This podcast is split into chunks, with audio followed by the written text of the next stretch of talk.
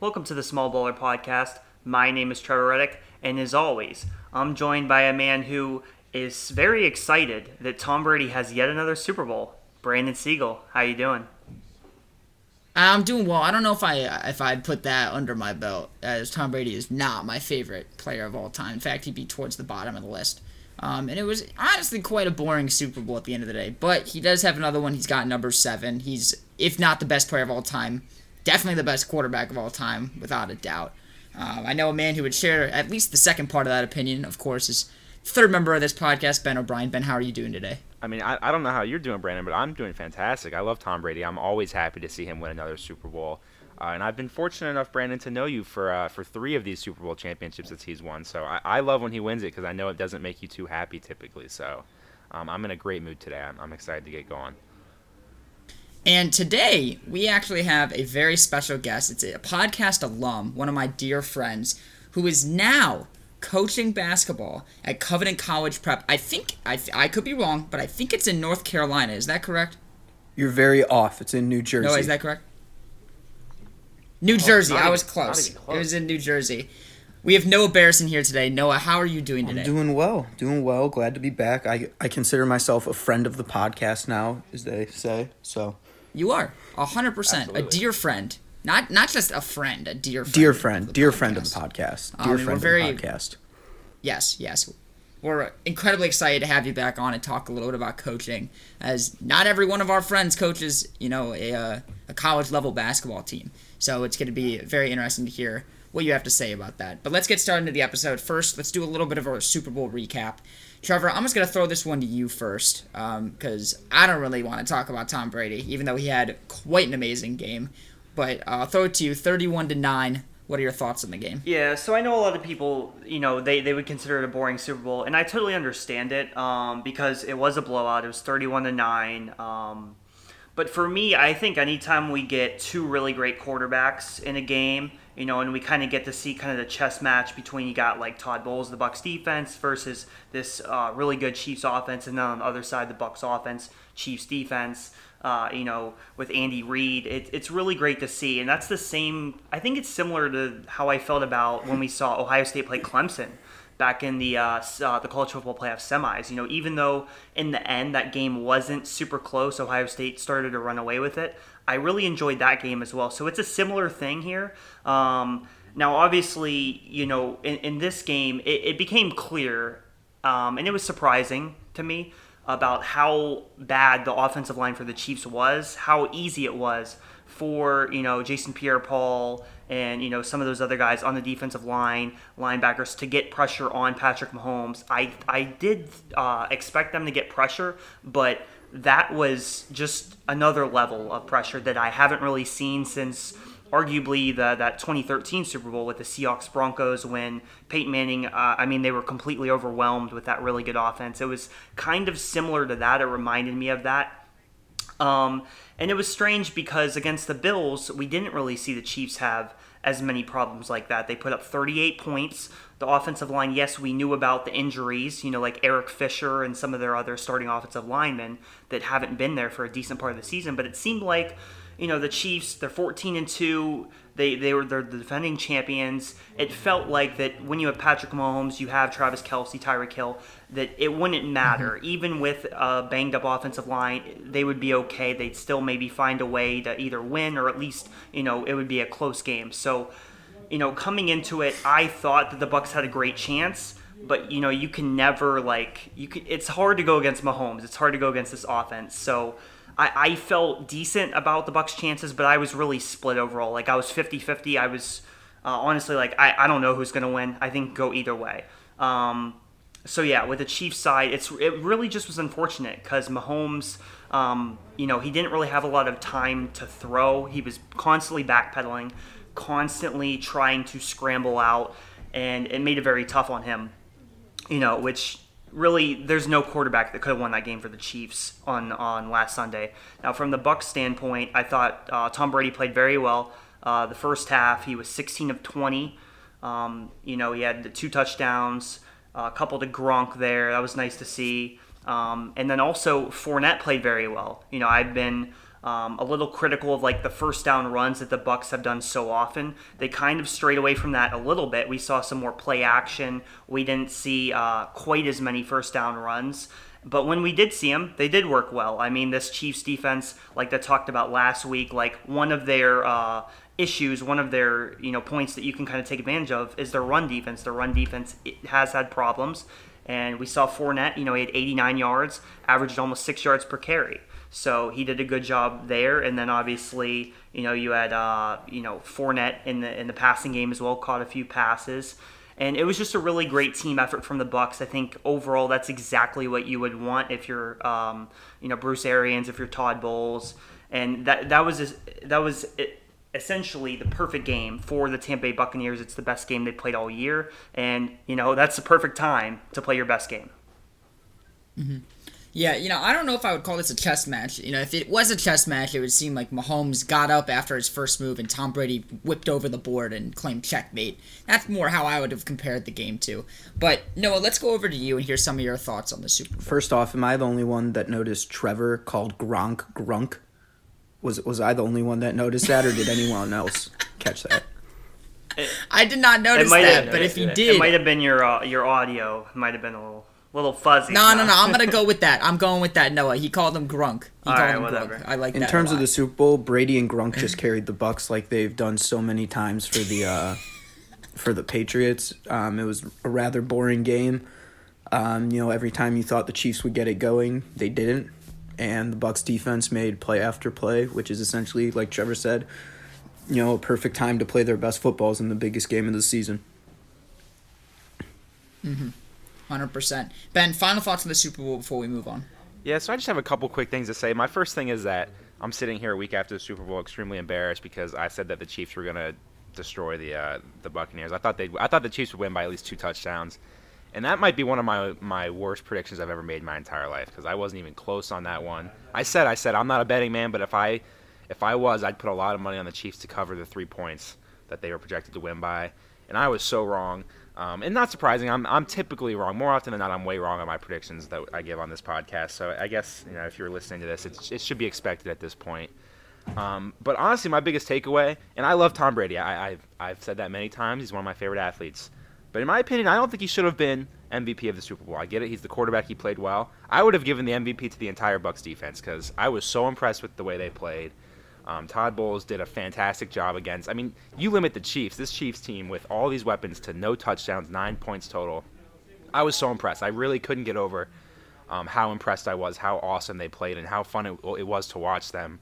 You know, force Patrick Mahomes to be running for his life seemingly every single play.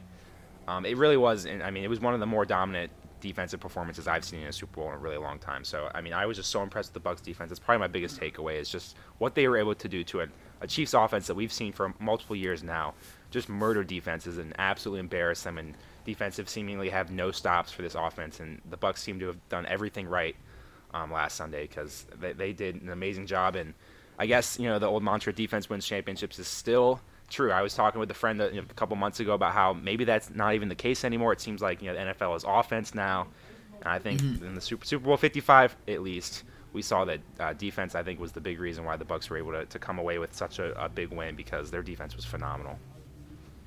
Yeah, no, I 100% agree. Let's move on to a little bit of a different sport and level. We'll go to some college basketball topics, um, of course, because we have Noah with us today. Um, so we're going to start off with this. I think, you know, this has been a weird year of college basketball collectively, but we've seen a lot of these really, really good teams Duke, Kentucky, uh, North Carolina, Kansas. A lot of the blue bloods, Michigan State, although they're not a blue blood, they're just trash.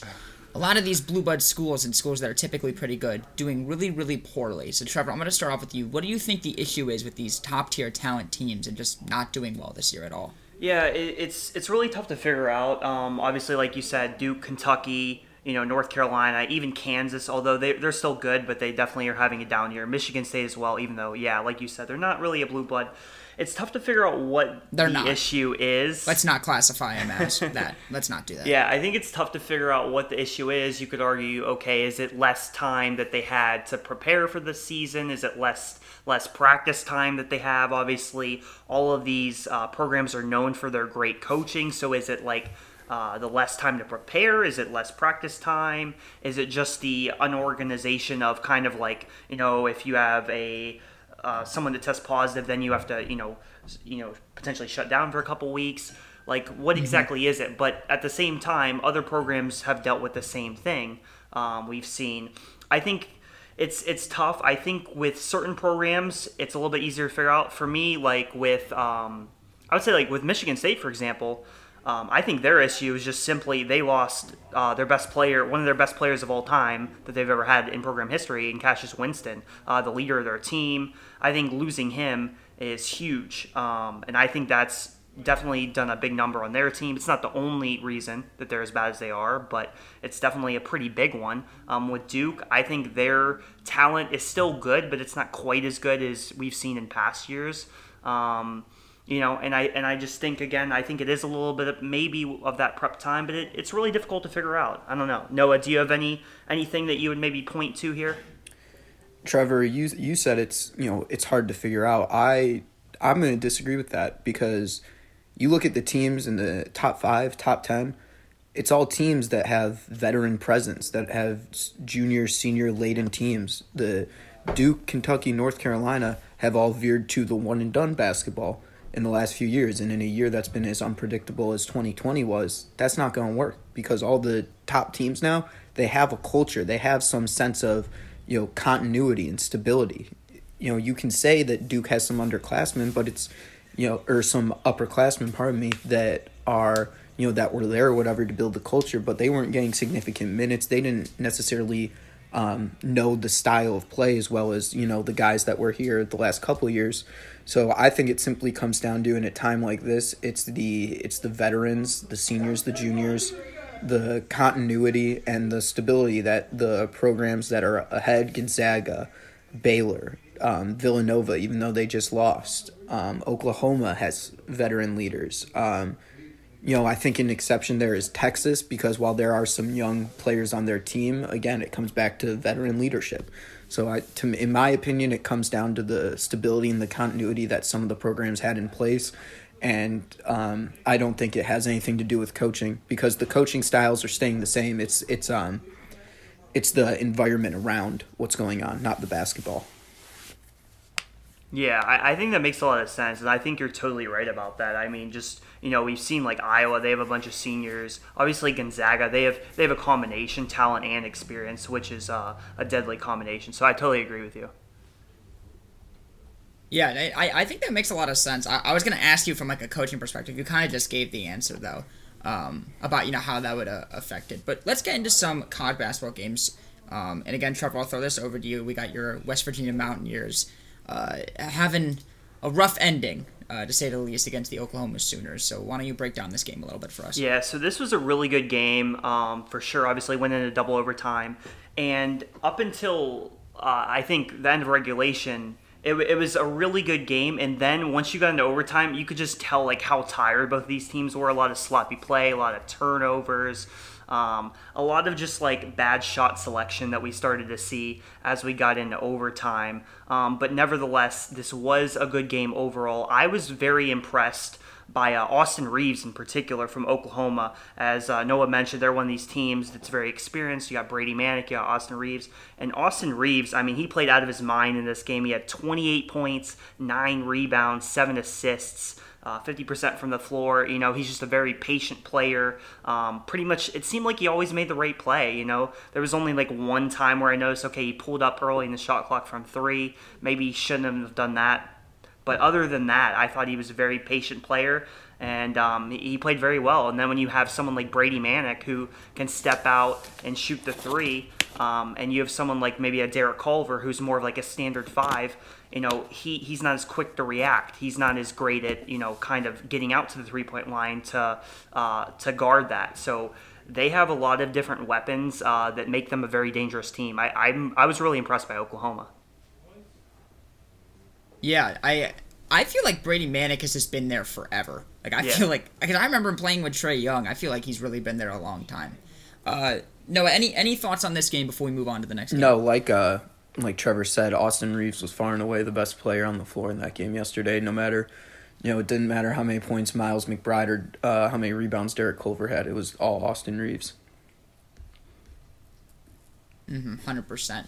Let's move on to our next game. We have Creighton versus Villanova. That I think this happened yesterday. Yeah. Is that correct, Trevor? I think it was yesterday. Yep. Um, 86 to 70. A little bit of a beatdown by Creighton. Number 19 versus number five. What what happened with Villanova in this game? Yeah, so Villanova, they've been interesting. I, it seems like every time I watch them, I seem to catch them when they're playing their worst. They, I mean, they're always good, right? They find way, ways to win game. They have Jay Wright. They have, you know, Collin Gillespie, who is a veteran. They have James uh, Robinson Earl, very talented.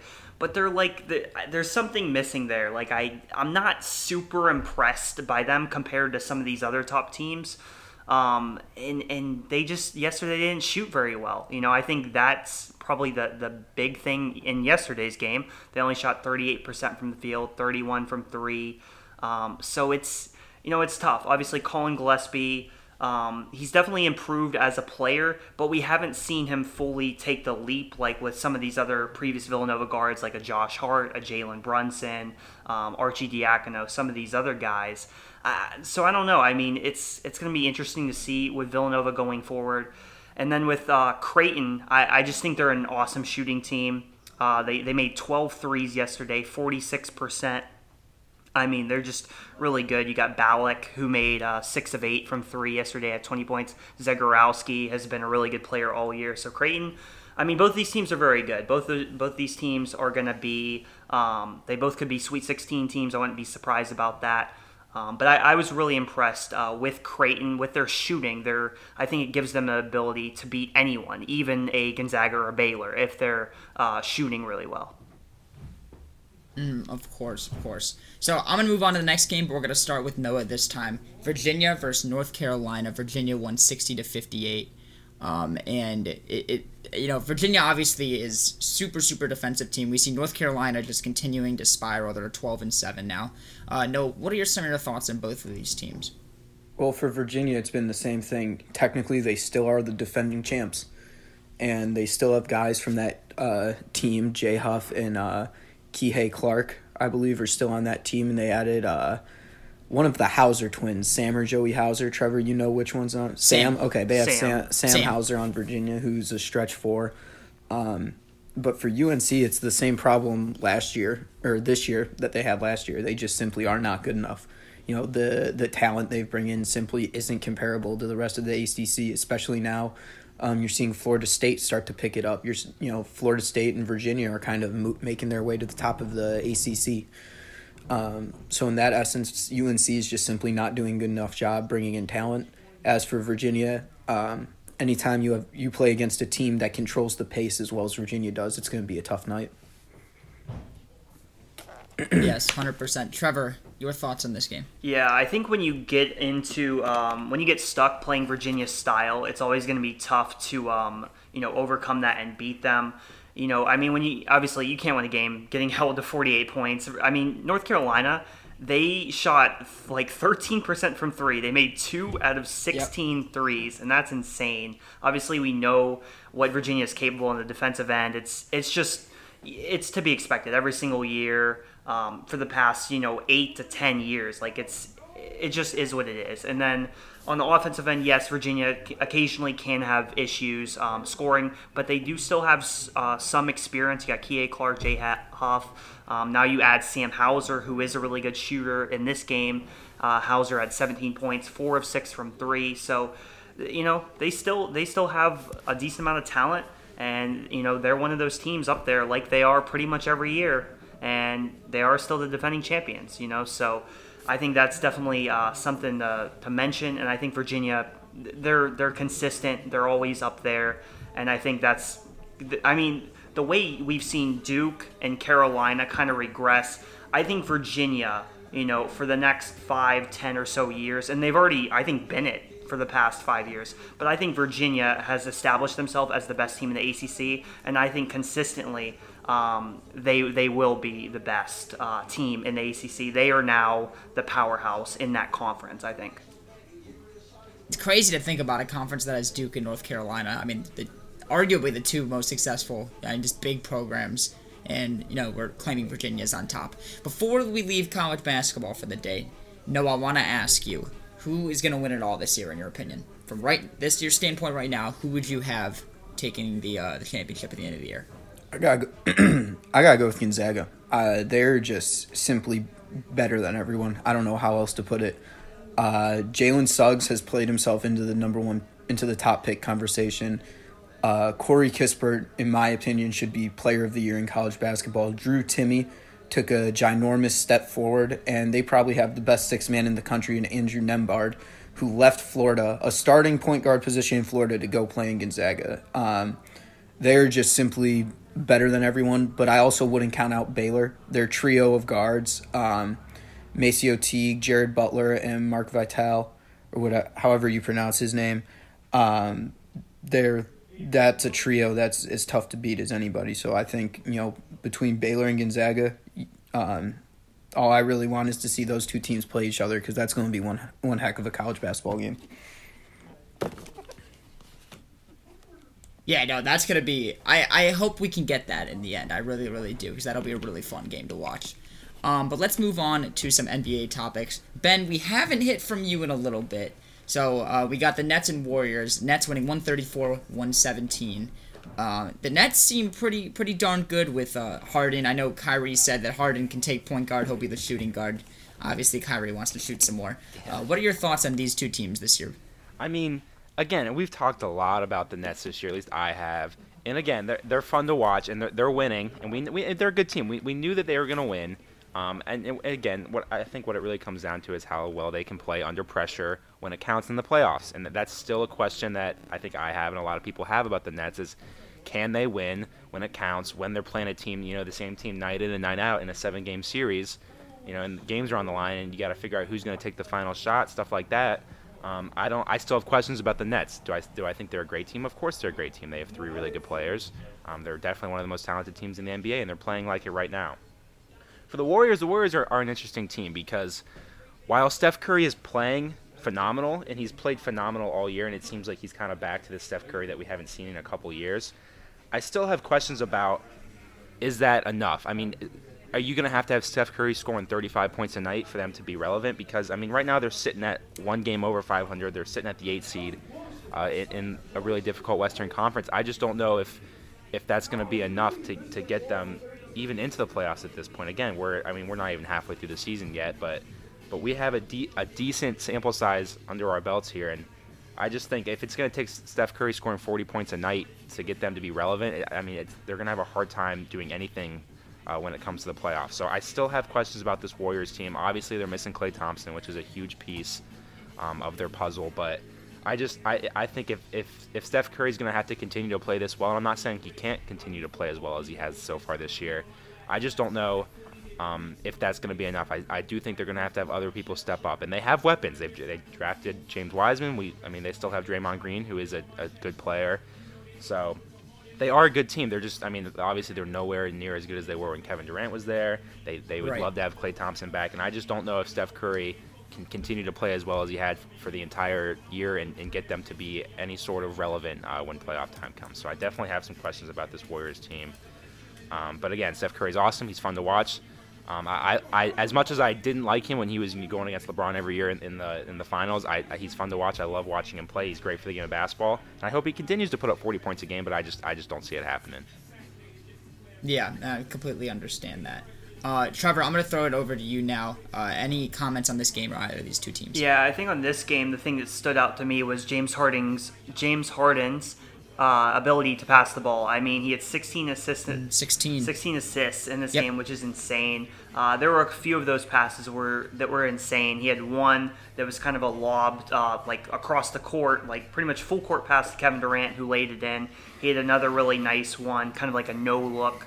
So it, you know, it's really great to see. I think this is exactly what James Harden should be doing um, on this Nets team. I think, you know, I mean, he's definitely a better passer than Kyrie Irving. I think it's only makes sense for him to be the point guard. So I like that uh, that's happening. And overall, there's really not a ton to be concerned about with their offense. Now, with their defense, it's kind of the same thing that I've talked about before, which is like, are they going to be able to make another move for like a, a five man who can, you know, match up with a Joel Embiid or a Anthony Davis? Are they going to be able to make that move? Because uh, if they're going to be able to beat these teams, they might need someone like that. So that's really the concern I'm going to have, and it, it's going to be the concern I'm going to have going forward. It's just going to be interesting to see what happens with that. Noah, in in your time playing basketball, would you have been able to get 16 assists in a game? No, absolutely not. But here's the thing about the Nets, right? First off, people forget that a few years ago, James Harden led the league in assists. Right? So it's not like he's he's he's That's not been true. able to pass. He's always had this skill. Houston played to his wanting of um, you know, wanting to do the ISO ball. Another thing with the Nets is um, I'm gonna have to di disagree with Ben. I don't think the problem's gonna be who's gonna take the last shot, right? Because Harden's already deferring to Kyrie and KD, and you know when it comes down to it, it's gonna be KD.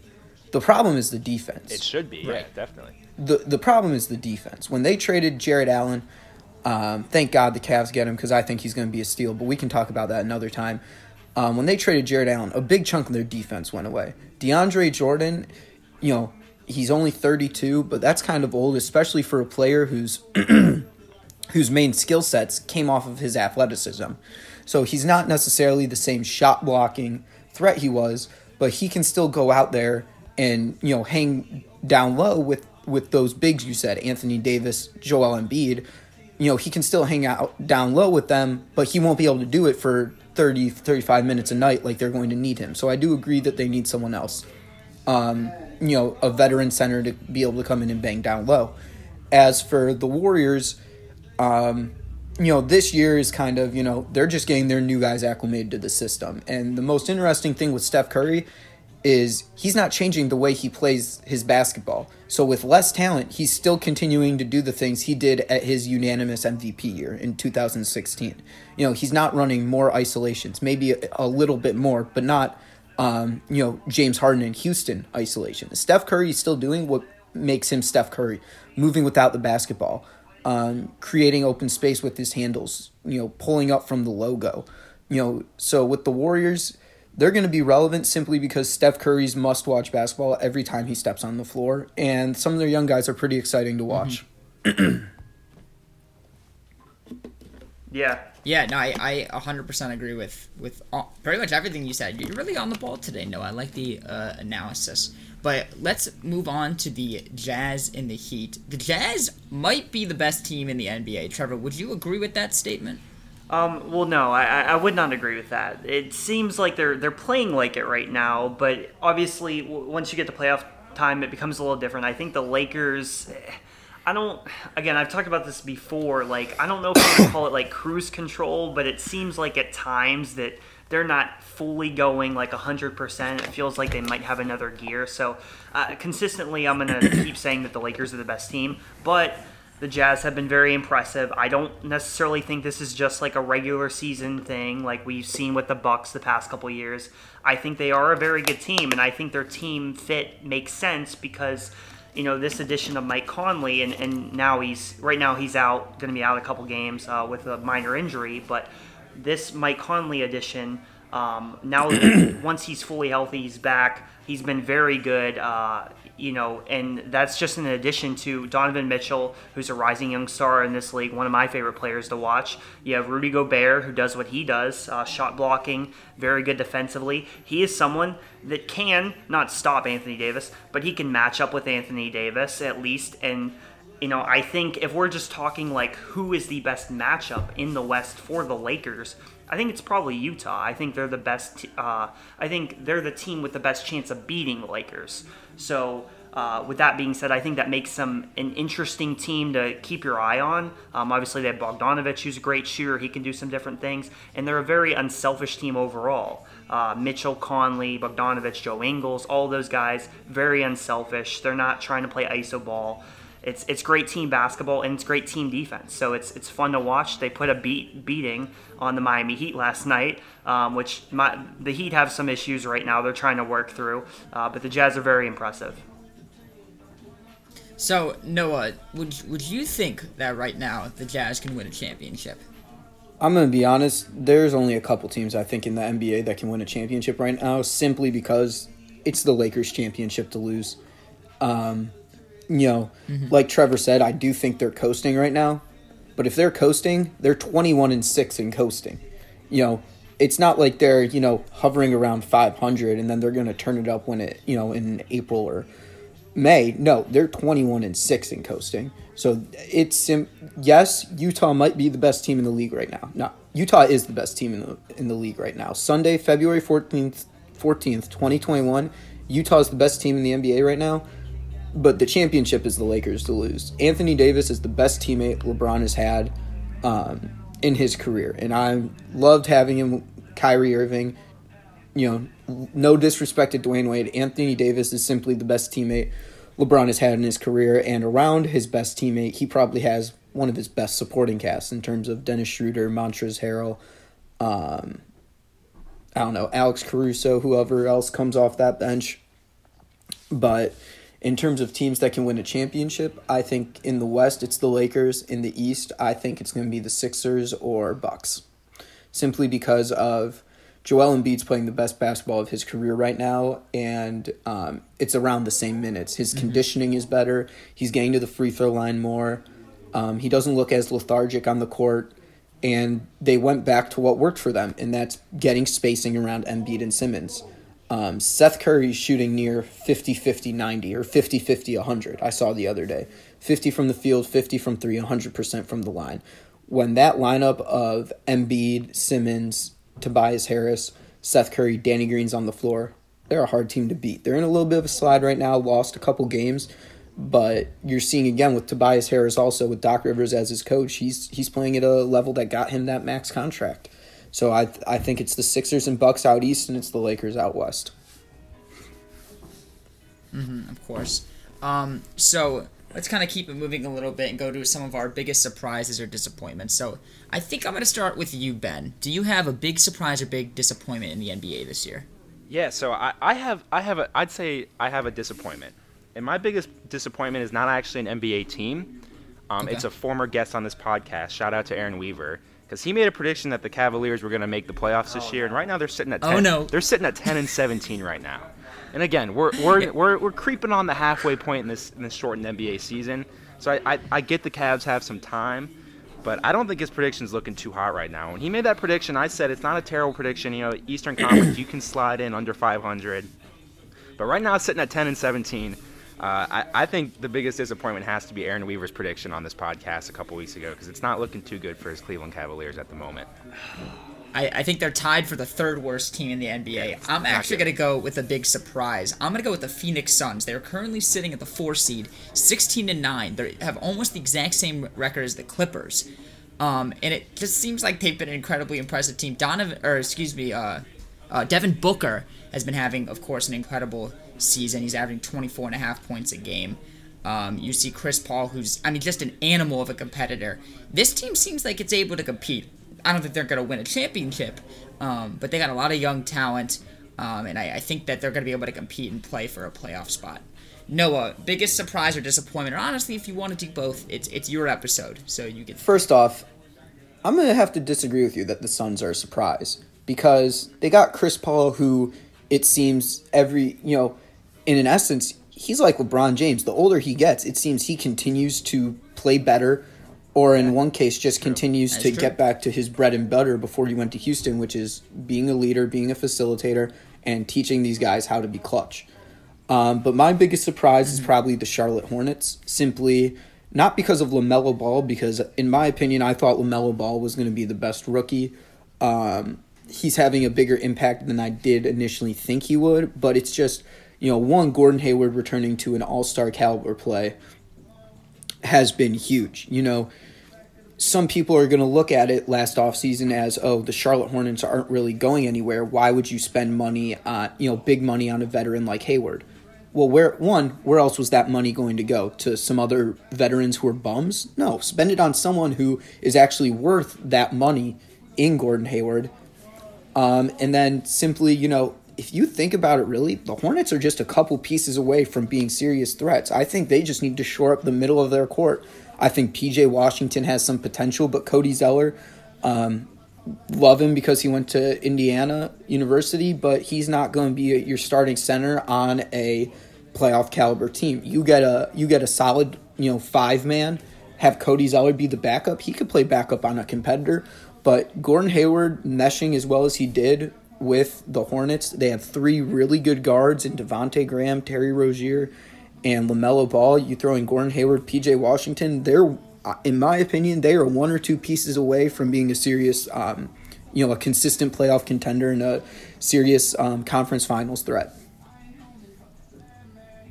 No, are you telling me Bismack Biyombo cannot be a quality starting five in the NBA at his age? Let's put it this way: the last time Bismack Biyombo was a quality starting center, the Cleveland Cavaliers won a championship. I rest my case. okay. All right, uh, Trevor, you're, last up here. Biggest uh, surprise or disappointment? Yeah, so I like the Hornets pick because I, I do agree they have been uh, surprising to me in a good way. Um, I, have and they've also been fun to watch. Like I've really enjoyed uh, in the couple times that I have managed to catch a Hornets game, seeing LaMelo with Graham and Rozier. They don't always play all three guards at once, but sometimes they occasionally do. And um, I root for Rozier just because he's Northeast Ohio, he's from Shaker Heights. I've always rooted for him. And then LaMelo, we obviously got to see uh, play, and you know LaMelo just has just naturally has a very fun game to watch. Obviously, with his creative passing, um, you know wh- whether the shots are going in or not, it's it's definitely an experience. And then Devonte Graham has been incredible. Um, you know, obviously he had that great career at Kansas, so they're fun to watch. They've been a surprise. Obviously, I mentioned the Jazz; they're another one. Uh, the disappointment, though, I got to mention, it's the Washington Wizards. It's unfortunate.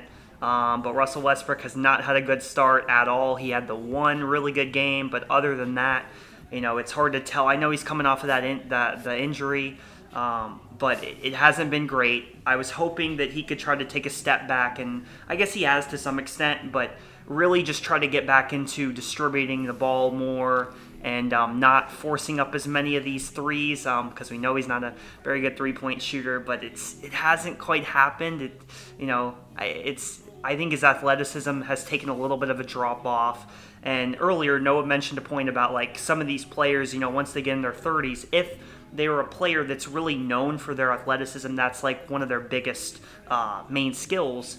That once they get in their 30s, that's something you know. If they start losing it, which they usually do, then their uh, their talent and their uh, production can drop off pretty quickly. So I think we're starting to see that a little bit with Russell Westbrook. I'm hoping that he can turn around, but the Wizards are definitely my biggest disappointment. Yeah, um, I don't know if I think our podcast collectively is not huge Russell Westbrook fans, but um, before we get into our last little segment, I want to ask about the MVP race. Noah, I'm going to hand this one off to you. Who do you think is the MVP of the league right now? Right now, I um, I think it's Joel Embiid, career high in points, um, 13 rebounds. He has the Sixers in first place. He's playing the best basketball of his career. Um, he's probably my pick right now. Um, I you know, if it's not him, it has to be the King. Um, you know, LeBron is just simply you know kicking father kicking father times behind right now. Um, in terms of his his productivity hasn't dropped. He's he's still a threat every night to go out and get a triple double um, or to go out and score 45 points. You don't know with him. He's he's just simply um, making a case for the greatest player of all time. Um, and I think you can even argue Steph Curry and Kevin Durant should be in there too. But um, if I have to pick one, I'm going with Embiid. so here's the here's the thing. It's it's it's so clear to me every single year who should win the MVP award. Obviously, LeBron James should win the award. So I got to go with him again. Um, you know, it doesn't even matter how old this man is. He's still to play better basketball than pretty much everyone on the court. He's got 11 double doubles on the year, three triple doubles. I mean, the man's an animal. It's got to be LeBron. Uh, ben, who, who's your MVP pick? It better be the same as mine. Yeah, so I think I'm gonna have to go with Joel Embiid, and I agree with Noah. Like, mm. Obviously every year it should be LeBron, and LeBron's having a great year. I mean, he's shooting like 40% from three or something crazy, which is way better than what he usually does.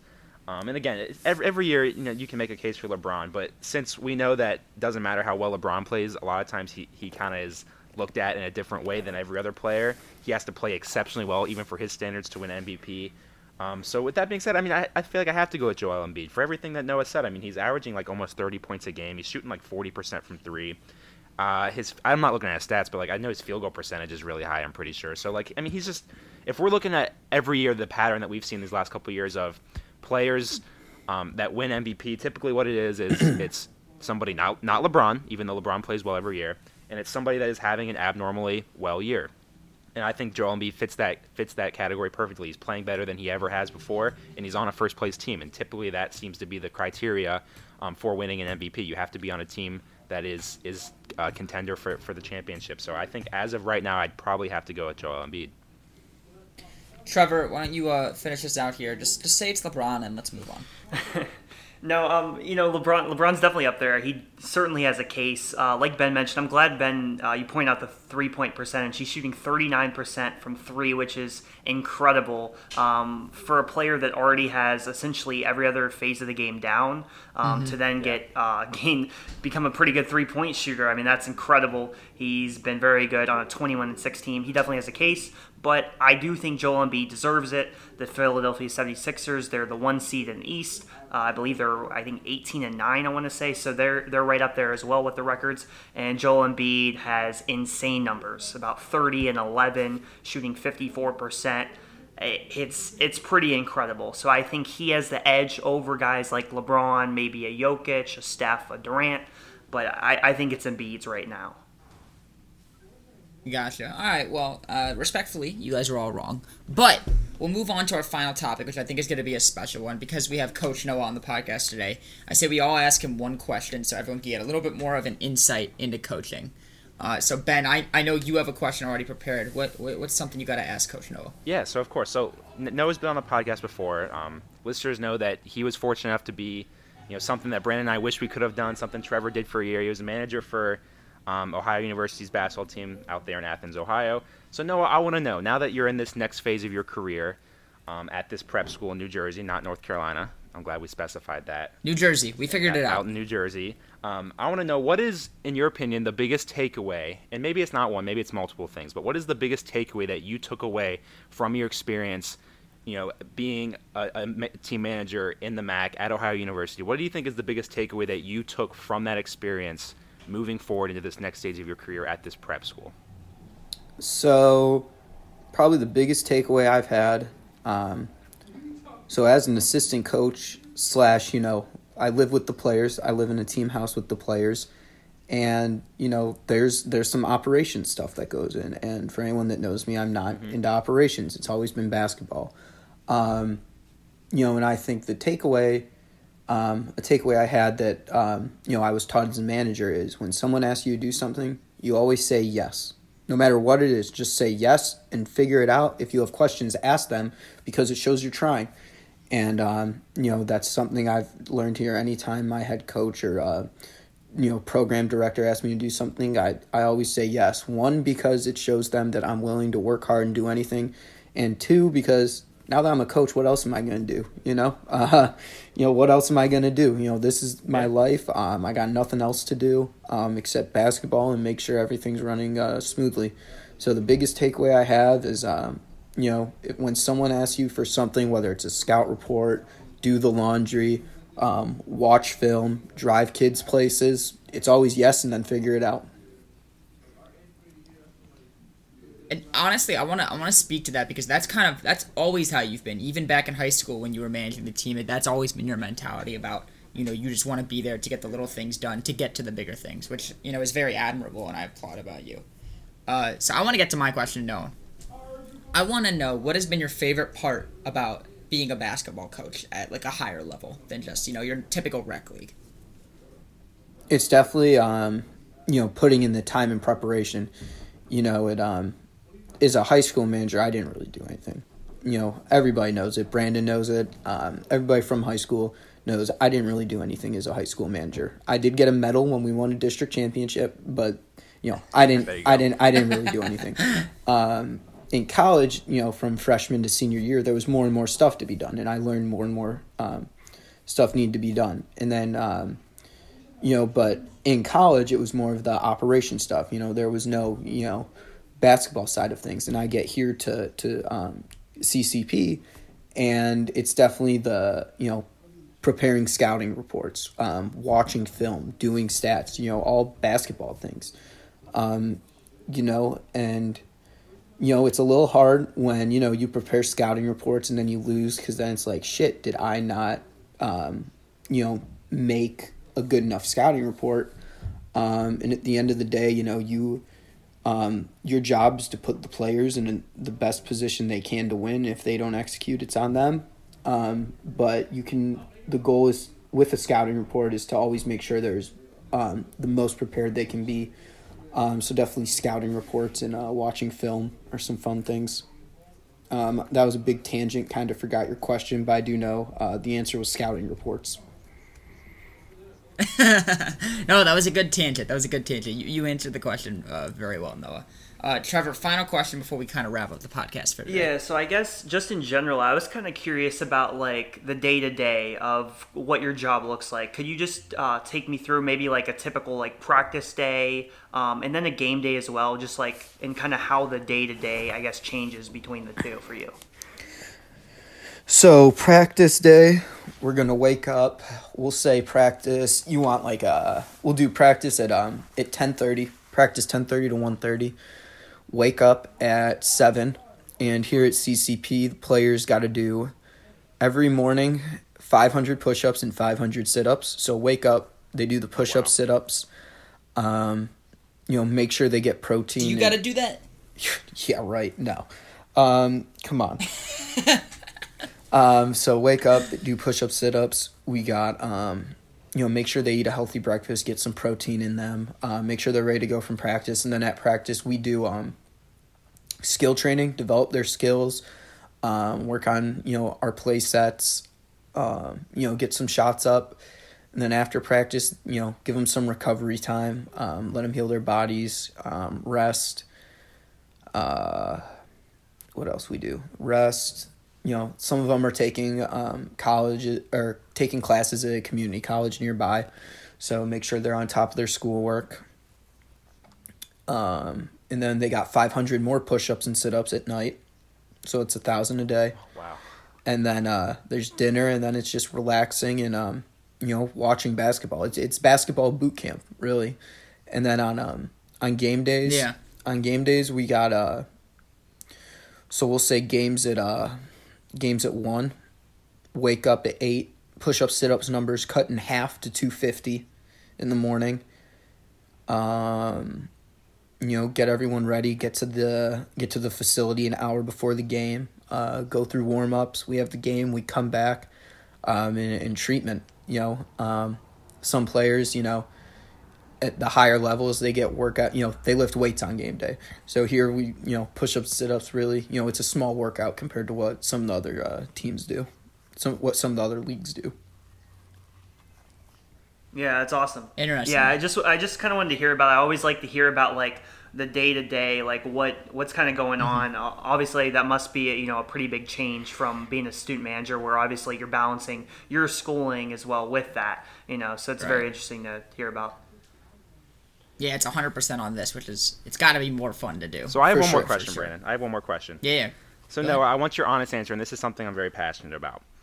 How is the pizza out there on the East Coast? Like, you're in New Jersey. I'm I'm always more of a New York style pizza guy anyway, but I want to know: Have you had a chance to have some authentic East Coast pizza while you're out there? I'm gonna be honest, I have not. Um, oh, dude! All right. I've, I'm, thanks for thanks for coming, uh, Noah. Time to wrap up the podcast. I guess I'm no longer a friend of the podcast. no, always, always a dear friend. But maybe one one day we'll all go out there and have some some New York style pizza together. Um, but Noah, thank you so much for being on the podcast today. We of course always appreciate you having on. We'll definitely be welcoming you back sometime soon.